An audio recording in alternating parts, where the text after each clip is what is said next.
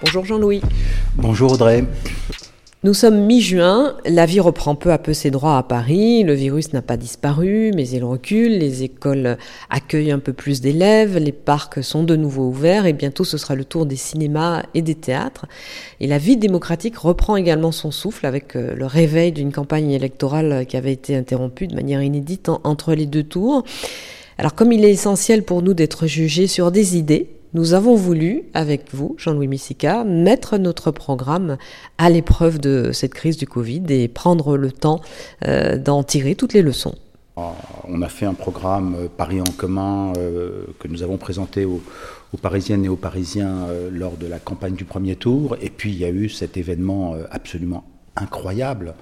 radicalement nouveau que, nous avons tous vécu et d'ailleurs qui a été vécu à l'échelle de la planète. Euh, cette crise du coronavirus, euh, ce confinement pendant deux mois et, bien sûr euh, un traumatisme pour, tout le monde. Et nous avons voulu passer au crible nos propositions en, analysant cette crise, ce, phénomène épidémiologique et, et, voir si jamais nos propositions tiennent la route, tout simplement. Et est-ce qu'il y a des choses qu'il faut changer? Est-ce qu'il y a des choses qu'il faut accentuer euh, Est-ce qu'il faut accélérer certaines choses? Euh, Je pense que tout le monde a vécu euh, cet événement comme un événement terrible pour Paris. Je pense aussi que ça nous a permis de prendre conscience de phénomènes que l'on connaissait déjà, la pollution par exemple. La pollution, on se rend compte que quand il n'y a pas de voitures qui circulent dans Paris, eh bien, l'air, la qualité de l'air, elle s'améliore tout à fait naturellement. Les, gens se sont rendus compte que c'était euh, extraordinaire euh, d'entendre le chant des oiseaux euh, et de ne pas entendre ce bruit permanent qui est celui de la ville habituellement.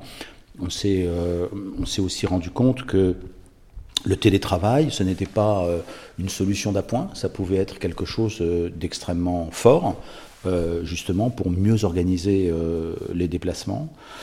Et puis, euh, bien sûr, euh, le déconfinement, euh, nous avons vraiment essayé de faire en sorte que ce déconfinement soit respectueux de tout ce que l'on avait appris mmh. au moment de la crise. Je pense notamment à, la nécessité de la distanciation sociale, aux gestes barrières. Et, et bien sûr, beaucoup de Parisiennes et de Parisiens étaient réticents à, à utiliser les transports en commun, et donc le vélo apparaissait comme la solution la plus normale, la plus naturelle, la plus euh, simple, mhm. pour essayer euh, de faire en sorte que les déplacements euh, domicile-travail soient dans de bonnes, se fassent dans de bonnes conditions. D'où cette idée des coronapistes voilà, et, du vélopolitain. Justement, Jean-Louis, pendant le mandat précédent, euh, beaucoup avait été fait pour euh, atténuer les effets du dérèglement climatique, pour restaurer la biodiversité, pour faire de la lutte contre la pollution de l'air euh, l'une des priorités d'Anne Hidalgo et de, son équipe. Vous venez de parler du chant des oiseaux, de la qualité de l'air, d'une ville sans bruit, qui a été très appréciée en tout cas sur ce sujet-là par les Parisiens. Comment aller plus loin? Comment euh, amplifier cette action du, premier mandat dans, un second mandat d'Anne Hidalgo? Bah, D'abord, je pense que tous les Parisiennes et les Parisiens, et c'est ça qui était relativement nouveau, euh, ont pris conscience que la voiture n'était pas une solution. Et, de ce point de vue-là, je, crois vraiment qu'on a franchi un cap. Euh, aujourd'hui, même des choses qui semblaient impossibles, comme réserver euh, la rue de Rivoli euh, uniquement euh, aux vélos et aux piétons est considéré par beaucoup de Parisiens comme la solution. Et, les coronapistes, c'est-à-dire ces pistes cyclables que nous avons construites en, parfois en une nuit, comme dirait mm-hmm. Madame Dati, eh bien, ces pistes cyclables sont utilisées par les Parisiens. C'est vraiment le succès par l'usage. Et on se rend compte que les Parisiens ont plébiscité cela. Et d'ailleurs, quand le vélopolitain, ça marche bien aussi. Le quand je dis les Parisiens, il ne faut pas oublier les métropolitains, parce que le vélopolitain, c'est-à-dire cette, cette, ce suivi, par exemple, de la ligne 13 ou de la ligne 1 qui dépasse euh, les frontières du périphérique, euh, c'est quelque chose d'absolument extraordinaire. Je pense que si on avait dit euh, qu'on serait capable de permettre à des gens d'aller en vélo jusqu'à la défense en si peu de temps, peu de gens nous auraient cru. Donc cette crise, elle a aussi des effets d'accélération.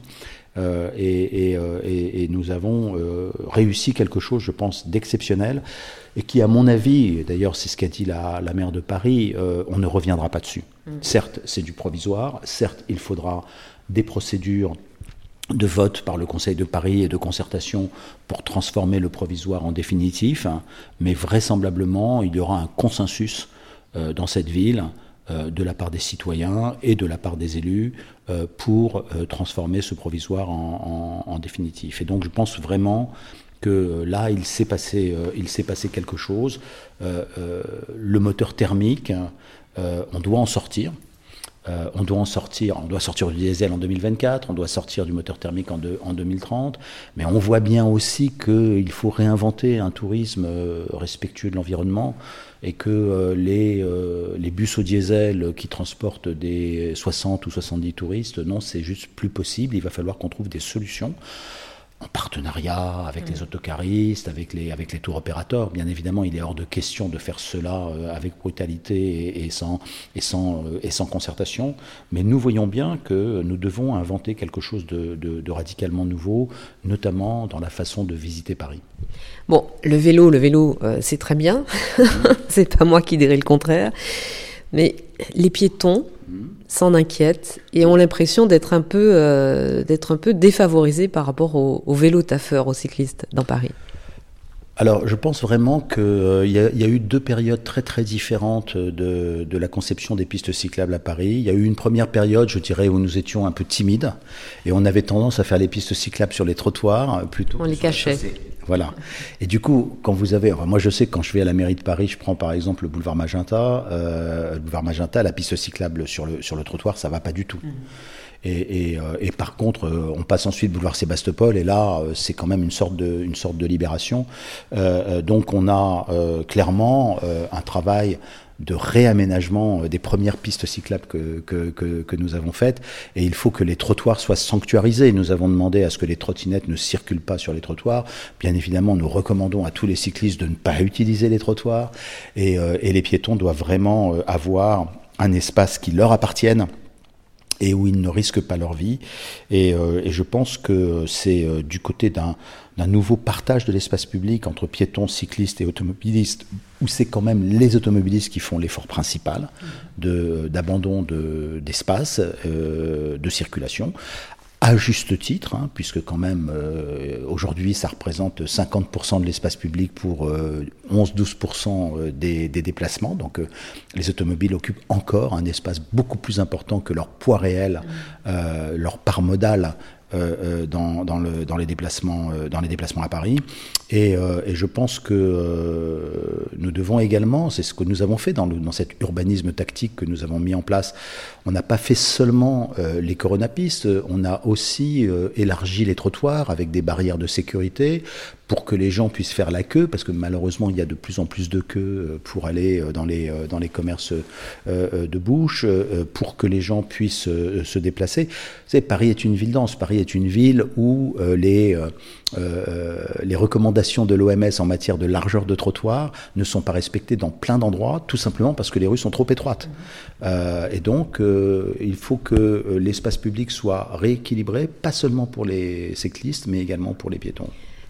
Dans ces rues euh, trop étroites, ou en tout cas les trottoirs sont trop étroits, euh, est-ce qu'on ne peut pas récupérer de l'espace de la voiture, c'est-à-dire des places de parking en surface pour euh, les piétons, pour les commerçants, pour les restaurants? Absolument. Alors dans le programme Paris en commun, on proposait, ça avait d'ailleurs fait beaucoup, beaucoup parler, on proposait que la moitié des places de stationnement soient utilisées à autre chose qu'à garer des voitures.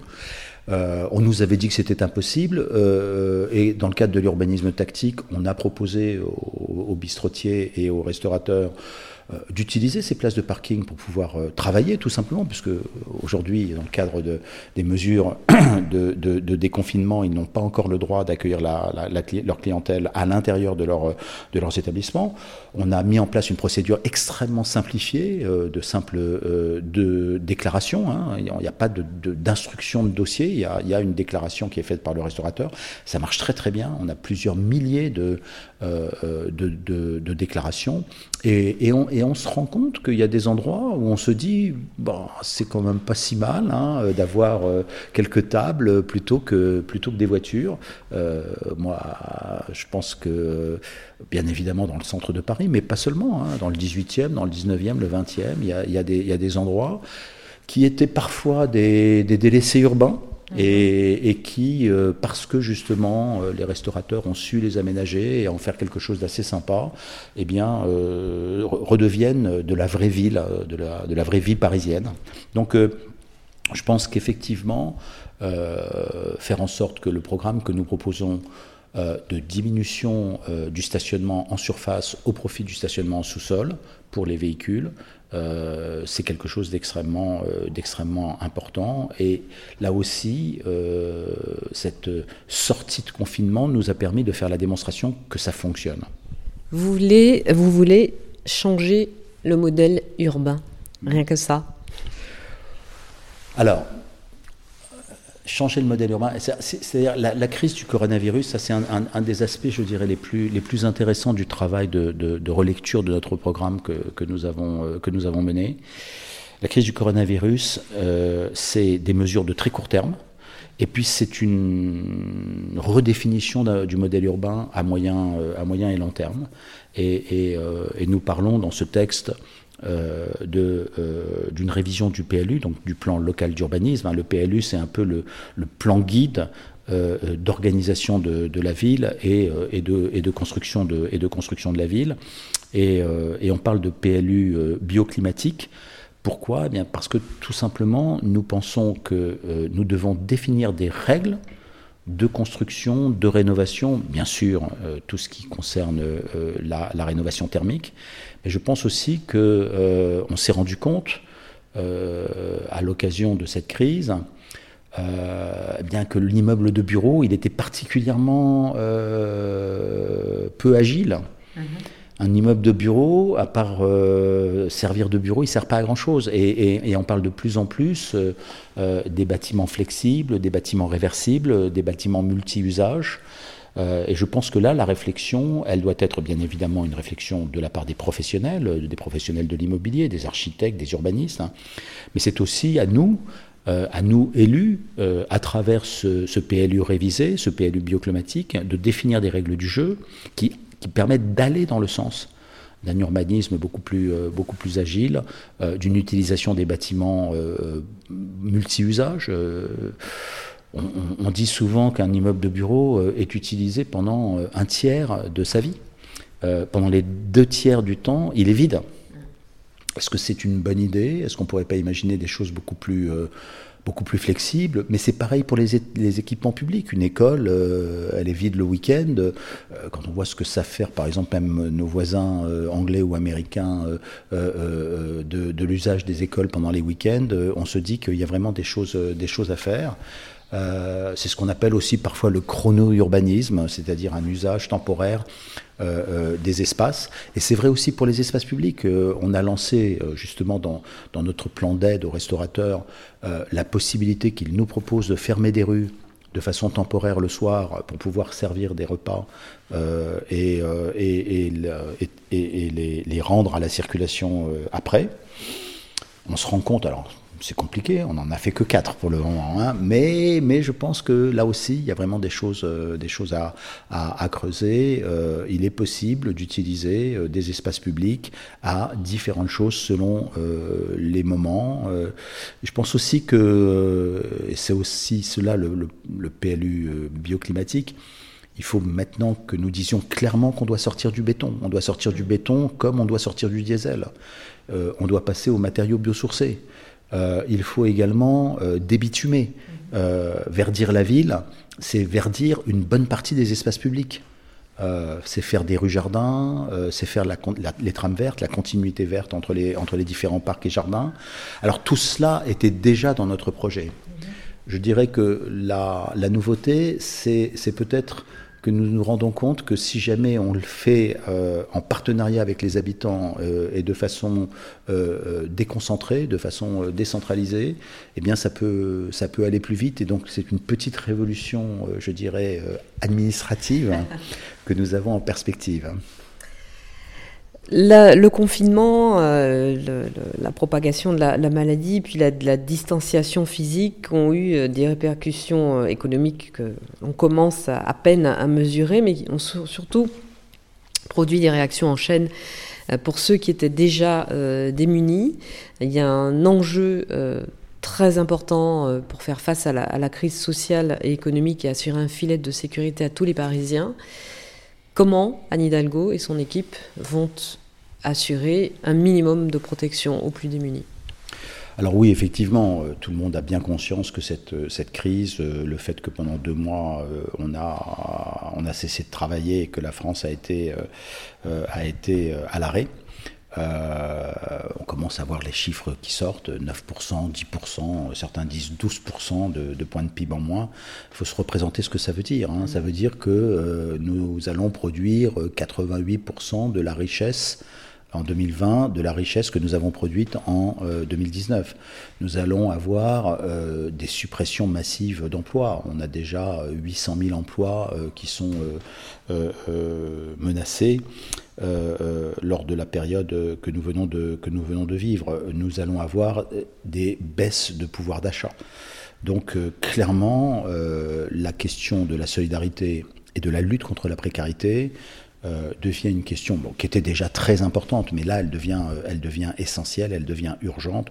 Euh, les spécialistes disent que on voit des gens aller dans les, les soupes populaires qui n'ont pas l'habitude justement de ce genre de, ce genre d'endroit. Donc mon sentiment c'est que il faut pareil faire des choses dans de très court terme, et c'est ce qu'a fait, c'est ce qu'a fait la la municipalité de Paris, euh, Anne Hidalgo, euh, je pense notamment aux aides versées aux, familles. Hein, le fait que les enfants n'aillent pas à la cantine, pour certaines familles, c'était un, poids financier considérable et qui n'était pas et qui n'était pas prévu. La mobilisation des associations, les dispositifs d'hébergement d'urgence, là aussi le, confinement a, donné une visibilité à ces sans-abri euh, parce qu'ils étaient les seuls à être, euh, à être dans l'espace dans l'espace public. On a vu également les problèmes que, que ça posait en matière de, de, psychiatrie. Il y, a des, il, y a des, il y a des centres de jour qui ont fermé mhm. et, euh, et, des gens qui étaient vraiment en, détresse psychique qui, qui circulaient dans, dans la ville. Donc nous avons parfaitement conscience qu'il y a un effort particulier à faire. Euh, euh, je pense que la mobilisation des citoyens, la, les volontaires euh, qui se sont fait connaître à cette occasion-là, nous devons continuer à les mobiliser. Nous devons trouver des formes d'organisation qui permettent de leur, de leur, d'agir au niveau des, au niveau des associations. Beaucoup d'associations sont fragilisées, mmh. beaucoup. Hein, et nous recevons des mails d'alerte euh, sur des associations qui, craignent de ne pas pouvoir tenir le, le, choc euh, de, la, de la rentrée 2020.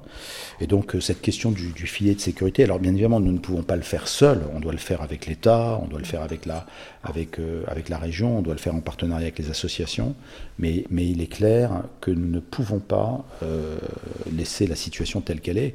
Alors on parle beaucoup bien sûr des, euh, des, euh, des, situations de précarité, mais il y a aussi la crise économique qui impacte les, très petites entreprises. Donc euh, on, doit aussi trouver les moyens d'accompagner, d'aider financièrement les, les, les, entreprises. Quand vous discutez avec les, avec les restaurateurs ou les, ou les tenanciers de bistrot en ce moment, il y en a beaucoup qui ne savent pas s'ils pourront réouvrir en septembre. Crise sanitaire, crise sociale, évidemment crise économique, euh, tout cela étant, lié. Euh, que peut faire une institution comme la ville de Paris pour aider les entreprises, pour aider euh, les salariés, pour compenser, pallier un minimum les, effets de la crise? Alors oui, d'abord, il faut savoir que nous sommes une ville qui a une activité économique très liée à, l'espace public. Le tourisme, les commerces, les, les industries culturelles et, créatives, tout ce qui est spectacle. Et donc Paris, peut-être plus que la moyenne française, a été brutalement impacté euh, par, euh, par le confinement et, et, même les mesures de distanciation, euh, de distanciation sociale, distanciation physique qui ont, qui ont été mises en place. Donc, qu'est-ce que nous avons fait? D'abord, nous avons pris des mesures d'urgence de soutien direct, de soutien 60 millions sur le, budget de la ville, notamment euh, toutes les redevances que nous, euh, que nous percevons, euh, les loyers pour, les, pour les boutiques qui sont, qui sont sur des, sur des sites qui nous appartiennent.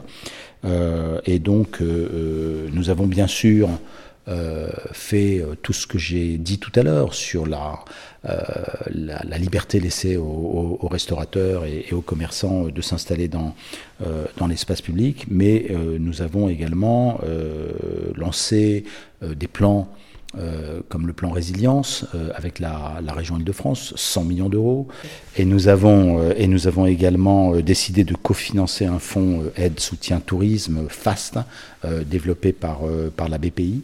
Donc tout cela, si vous voulez, c'est c'est une manière d'aider nos, nos, entreprises parisiennes à passer le cap extrêmement difficile, à régler leurs problèmes de trésorerie. Alors oui, il y a les prêts les prêts à taux zéro. Oui, il y a le, le, soutien euh, qu'apporte le gouvernement avec euh, euh, le, chômage, le chômage partiel, mais il y a une spécificité parisienne et les, les, mesures que nous avons mises en place essayent de prendre en compte cette, cette spécificité parisienne. Par exemple, nous avons défini un plan de 15 millions d'euros spécifiquement pour les acteurs, pour les acteurs culturels.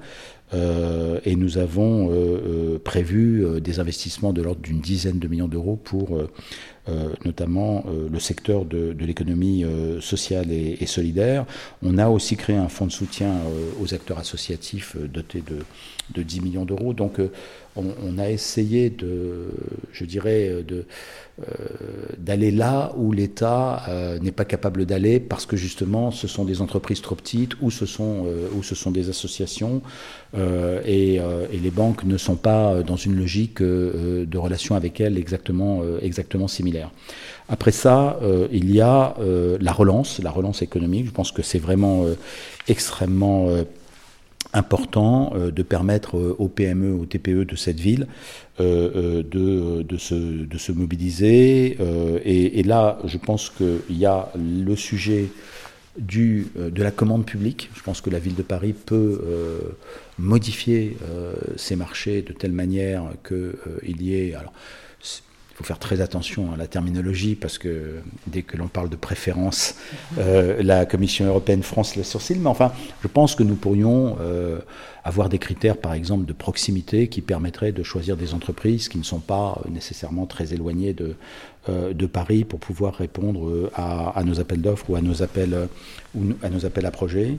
Il a été beaucoup question pendant toute cette crise de relocaliser, de réindustrialiser, de refaire euh, près de chez nous, euh, en fait, ce, ah, ce, qui se faisait trop loin. Audrey, euh, nous avons vécu un drame. On avait des entreprises qui fabriquaient des masques et elles ont toutes disparu et il fallait acheter des masques en Chine et les Chinois considéraient qu'ils étaient prioritaires, à juste titre d'ailleurs. et on s'est rendu compte pour les médicaments que c'était la même chose. 90% des principes actifs euh, sont fabriqués en Chine. Euh, et donc euh, la pénurie de médicaments a été une, des grandes angoisses de la PHP pendant le pic de le pic d'occupation des, lits d'hôpital. Et donc oui, relocaliser, c'est une mesure de, de, bon sens, c'est une mesure où on a pris conscience que stratégiquement, on ne pouvait pas se permettre euh, d'être à ce point euh, dépendant euh, à l'international sur des secteurs dont, certains sont des secteurs, sont des secteurs stratégiques. Mais c'est vrai aussi pour l'alimentation. il est clair que les circuits courts, c'est une manière quand même de protéger la résilience, la résilience de la ville. Ce n'est pas seulement une, un caprice de bobo, c'est vraiment une nouvelle façon d'assurer l'approvisionnement des villes de façon à ce que, eh bien, si jamais il y avait une crise, une crise grave, de quelque nature qu'elle soit, qu'elle soit pandémie ou autre, nous soyons certains de pouvoir nourrir euh, les habitants de la, de la ville. Donc euh, euh, le fabriquer à Paris, c'est quelque chose que, que, nous avons piloté lors de la précédente mandature. Mais c'est vrai qu'on doit changer de braquet et que l'on doit avoir conscience que est-ce que c'est vraiment absolument indispensable de fabriquer des bicyclettes en Chine et uniquement en Chine? On peut imaginer qu'il est possible de fabriquer des bicyclettes euh, dans, la région, euh, dans la région parisienne et des trottinettes. Hein. Euh, donc je pense que c'est tous ces sujets-là qu'il faut, avoir à l'esprit lorsque l'on parle d'une transformation du modèle économique. Est-ce que cette crise finalement ne nous a pas démontré, même si évidemment il ne s'agit pas de tirer les marrons du feu, mais ne nous a pas démontré que le, concept de ville du quart d'heure, euh, soutenu, défendu par Anne Hidalgo dans, sa campagne, prend finalement tout son sens dans le monde de maintenant, même pas dans le monde d'après, mais dans le monde de maintenant. Oui, je pense que, je pense que la ville du quart d'heure a, fait la preuve euh, de sa pertinence. Euh, pourquoi? Eh bien tout simplement parce qu'on s'est rendu compte que l'un des goulots d'étranglement, l'un des points de faiblesse les plus importants d'une ville comme Paris, c'était euh, le fait de transporter des millions de salariés de leur lieu de travail, euh, plutôt de leur lieu d'habitation, de, euh, à, à, leur, à leur lieu de travail. on s'est rendu compte que l'entassement des gens dans le RER e ou dans, ou dans les lignes ou dans les, dans, dans, les lignes saturées du métro, je pense à la ligne 13, mais quelques autres également, la ligne 4, euh, c'est euh, une situation qui ne peut pas durer.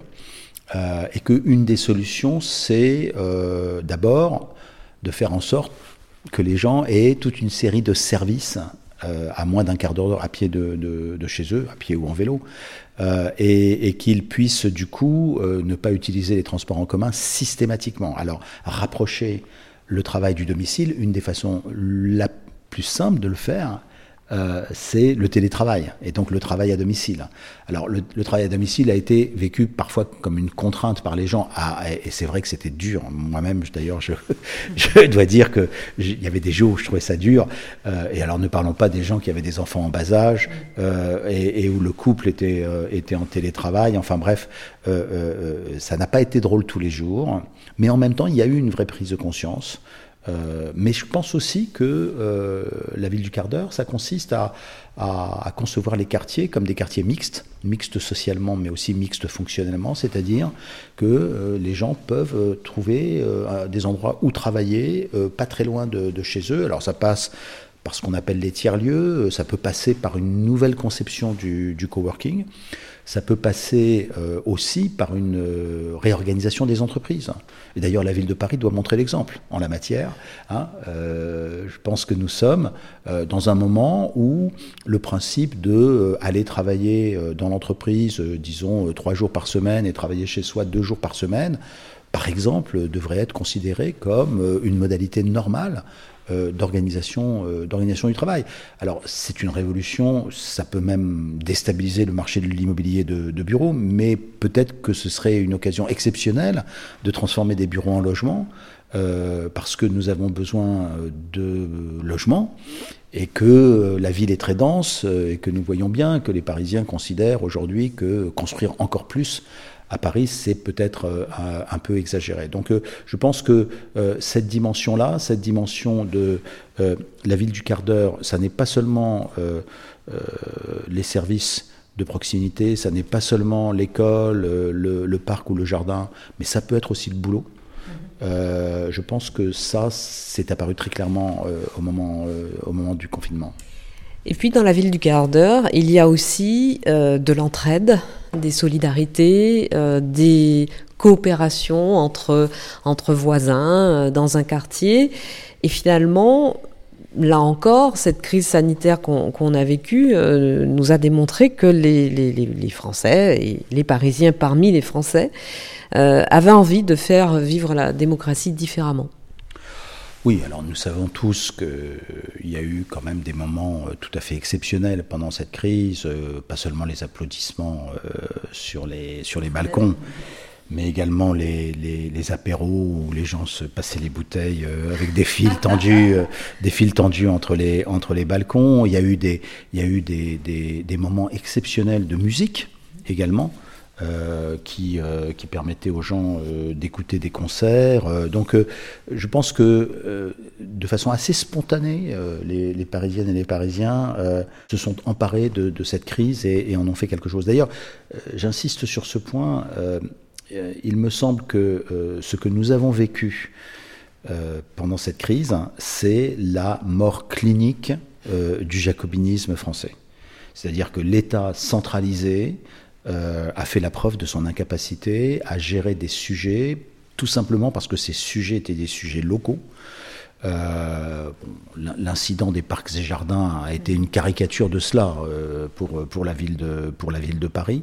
Mais pas seulement, pas seulement. Je pense que la façon même d'accompagner les, malades du Covid et, de, leur, euh, euh, de, les, de les armer euh, de connaissances pour que ce soit eux spontanément qui donnent les informations en ce qui concerne les, les, contacts qu'ils ont eus au, cours de la, des, 15 jours, des 15 jours écoulés. Donc ne pas forcer les gens mais leur faire comprendre de ce que c'est qu'une stratégie épidémiologique euh, efficace.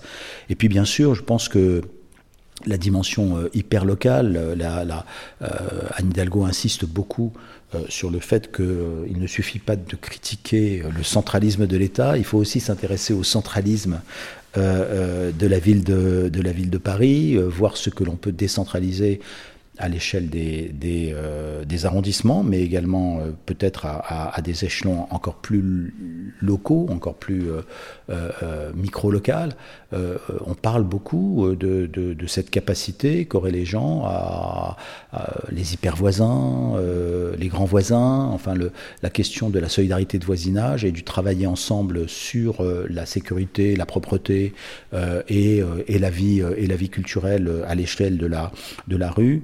Euh, tout cela, à mon sens, euh, nous devons le, l'orchestrer. Je pense que là, la ville a, une mission plus d'accompagnement, d'accélération, de facilitation. Euh, que de, d'agir directement, parce que c'est un peu contradictoire de dire que nous décentralisons de façon, de façon depuis le sommet de, l'appareil de, la ville. Mais il me semble que là aussi, on a vu les prémices d'un nouveau modèle d'organisation qu'on a appelé euh, les communs urbains et, et, la, et, la, gouvernance, des communs. Je pense vraiment que euh, ce concept de commun urbain qui a été au cœur euh, de, l'appellation même de notre organisation, Paris en commun, euh, elle a fait la preuve de, son efficacité. Je vais, je vais, prendre un seul exemple, parce que moi ça m'a beaucoup frappé, je m'en suis occupé pendant, cette crise. Euh, ça a été euh, la gestion euh, de l'hôpital public. Hein, moi, je, je, dis une chose extrêmement simple. Tout le monde se demandait comment l'hôpital public allait résister à cette vague. eh bien, il s'est mis en autogestion, et le simple fait qu'il se soit mis en autogestion a permis aux médecins de gérer la crise. Voilà. Et moi, alors, je sais bien qu'il ne faut pas être trop optimiste euh, et que malheureusement, euh, la bureaucratie reprend souvent ses droits euh, après une crise.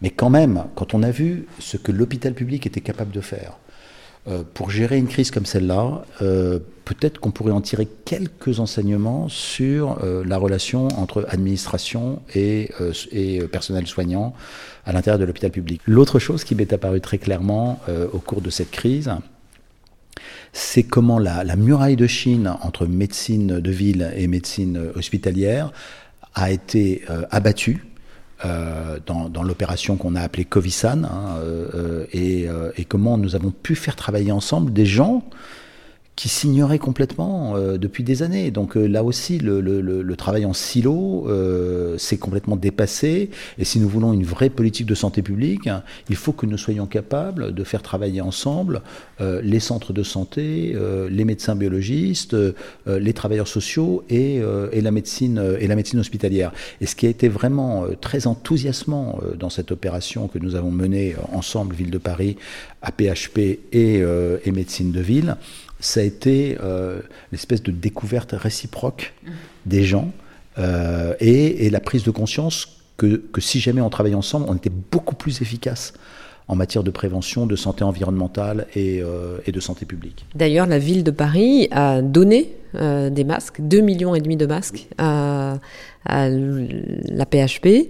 Euh, la ville de Paris qui veut pouvoir stocker du matériel de protection, mais qui veut pouvoir aussi soutenir la recherche. Oui, alors, euh, vous savez, euh, dans, ces, situations-là, on, vit des moments euh, tout, à fait, exceptionnels. Hein. Donc, nous avons Haute-Paris qui, gère l'eau potable et non potable à Paris, puisque nous avons deux réseaux, un réseau d'eau potable et un réseau d'eau non potable. il y a des chercheurs à Haute-Paris. ces chercheurs s'intéressent beaucoup à euh, au suivi épidémiologique. On, a une eau d'une très très grande qualité avec des, analyses permanentes. Ils se sont rendus compte qu'il euh, était possible de mesurer la présence non seulement euh, du virus dans, les eaux usées, mais également qu'on pouvait mesurer la charge virale et donc avoir ce qu'on appelle un indicateur avancé de l'épidémie et, nous avons soutenu financièrement un projet qui, est devenu très vite un projet national et même international de suivi épidémiologique euh, à travers l'analyse euh, l'analyse des eaux des eaux usées et, donc là la ville de Paris eh bien elle a, elle a joué un rôle de, pionnier grâce à grâce à, sa régie municipale Haute-Paris. On a également, vous savez, une école, le SPCI, l'école supérieure de physique et de chimie industrielle, qui est spécialisée dans, dans la microfluidique et qui a développé euh, dans l'urgence un test révolutionnaire virologique, euh, donc euh, équivalent au PCR, mais qui coûte quatre fois moins cher et, qui prend 45 minutes pour être, pour être analysé. Donc il y a eu vraiment des avancées et des avancées que nous avons accompagnées, que nous, que nous avons soutenues. Vous évoquiez les masques. cette affaire des masques, elle est quand même assez étrange parce que la ville de Paris, elle a tout simplement appliqué euh, les, la réglementation euh, qui lui était euh, indiquée. Elle avait des stocks de masques. et parce qu'elle avait des stocks de masques, elle a pu en fournir à la PHP, aux médecins de ville et à ses propres, et à ses propres salariés. Donc la pénurie de masques, elle a eu lieu parce qu'il y a des gens qui n'ont pas fait leur boulot aussi. Hein. et, et, nous, on avait des masques et on a pu, on a pu par exemple, faire en sorte que nos éboueurs euh, nos agents de propreté ont, pu travailler dans des conditions de sécurité euh, réelles. Euh, parce qu'ils ils ont eu des masques dès le, départ. Donc je pense vraiment que nous avons l'intention, et nous proposons dans ce texte la création d'une direction de la santé publique à, la ville de, Paris. La question de la décentralisation des politiques de santé publique est une question essentielle. On s'est rendu compte que le travail partenarial, avec l'État aussi, hein, avec l'ARS, euh, euh, avec le ministère de la Santé, mais également avec la PHP, avec, euh, les, médecins de ville et, tous les, professionnels de santé, on s'est rendu compte qu'il avait une efficacité tout à fait exceptionnelle. On va, on va en terminer avec la jeunesse. Les jeunes, c'est à la fois les enfants, les, tout petits, les petits, et c'est aussi les adolescents et les jeunes adultes. Alors déjà cet été, beaucoup de parents euh, parisiens s'inquiètent de savoir s'ils pourront euh, mm, faire euh, garder et occuper leurs enfants en jardin d'enfants et en centre aéré. Oui, ils ont raison de, s'inquiéter, mais je crois que nous avons mobilisé suffisamment de, moyens, de personnel pour répondre présent. Et donc pour l'été, nous allons vraiment avoir un programme extrêmement ambitieux euh, dès les premiers mois de, la mandature pour proposer des, activités scientifiques, culturelles, artistiques, citoyennes, colonies de vacances, des séjours à la campagne, des sorties scolaires dans les, dans les parcs et les forêts Double-France d'Île-de-France, et puis nous doublerons le nombre de centres de loisirs euh, habituellement ouverts pour permettre au plus grand nombre d'enfants, parce que nous savons qu'il va y avoir pas mal d'enfants qui vont rester à Paris, et donc leur permettre d'être accueillis euh, malgré l'application de, consignes sanitaires très strictes, militant de fait les capacités d'accueil. Et puis, euh, nous lancerons également un programme spécifique pour les, pour les soirées d'été en, en, famille, en, en, plein air. Je voudrais insister sur un point euh, qui, me paraît, qui me paraît essentiel, c'est que ces deux mois ont été terribles pour, les, pour certains enfants. ceux qui étaient en situation déjà de décrochage scolaire ou ceux qui étaient à la frontière du décrochage scolaire. On, dit que c'est du côté des enfants et des adolescents que ce confinement a créé le plus d'inégalités mmh. entre les parents qui étaient capables euh, de se substituer ou d'accompagner euh, d'accompagner un, enseignement à distance et puis ceux qui n'en étaient pas capables. Et je pense vraiment que nous devons nous euh, poser la question de la responsabilité de la ville en matière éducative il ne s'agit pas de se substituer à l'État, euh, loin Ni aux parents. Ni aux parents. mais, mais je pense vraiment que euh, autour des activités périscolaires, est-ce que nous avons déjà, euh, ce que nous avons déjà mis en place, il est possible de faire plus, de faire mieux, et il est possible de, de mettre en place une pédagogie active et de faire en sorte que la ville joue un rôle au-delà, vous savez, ce partage des tâches entre euh, une ville ou une région qui s'occupe des murs et puis euh, un État central qui s'occupe de la, euh, du contenu pédagogique et, de la, et de la gestion du personnel enseignant, très franchement, là aussi, on a, on a, on a bien vu les limites de ce modèle jacobin. à un moment donné, il va falloir que les collectivités territoriales s'emparent de cette question éducative, en respectant bien évidemment le rôle de l'État mais en apportant leur propre, leur propre contribution. Et c'est exactement ce que nous allons essayer de faire au cours de cette mandature. Les étudiants ont été aussi beaucoup, beaucoup fragilisés par la crise. Oui, oui, oui. Euh, bah, les étudiants, vous savez, euh, vous connaissez les résidences universitaires. Je ne sais pas si, je sais pas si vous avez vécu dans une résidence universitaire. Moins qu'on puisse dire, c'est que c'est pas bien grand, hein, euh, et être confiné dans, dans, un, dans un tout petit studio.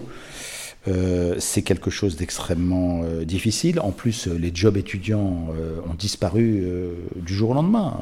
ils bossaient dans des, dans des fast-foods, dans des cafés, dans des restaurants, dans des... et donc la précarité et, même pour certains la pauvreté hein, a été une expérience extrêmement douloureuse. Et j'ajoute que Là aussi, c'est pas seulement chez les enfants, ça concerne aussi les étudiants. Euh, le décrochage, ça ne concerne pas que les lycéens et les collégiens.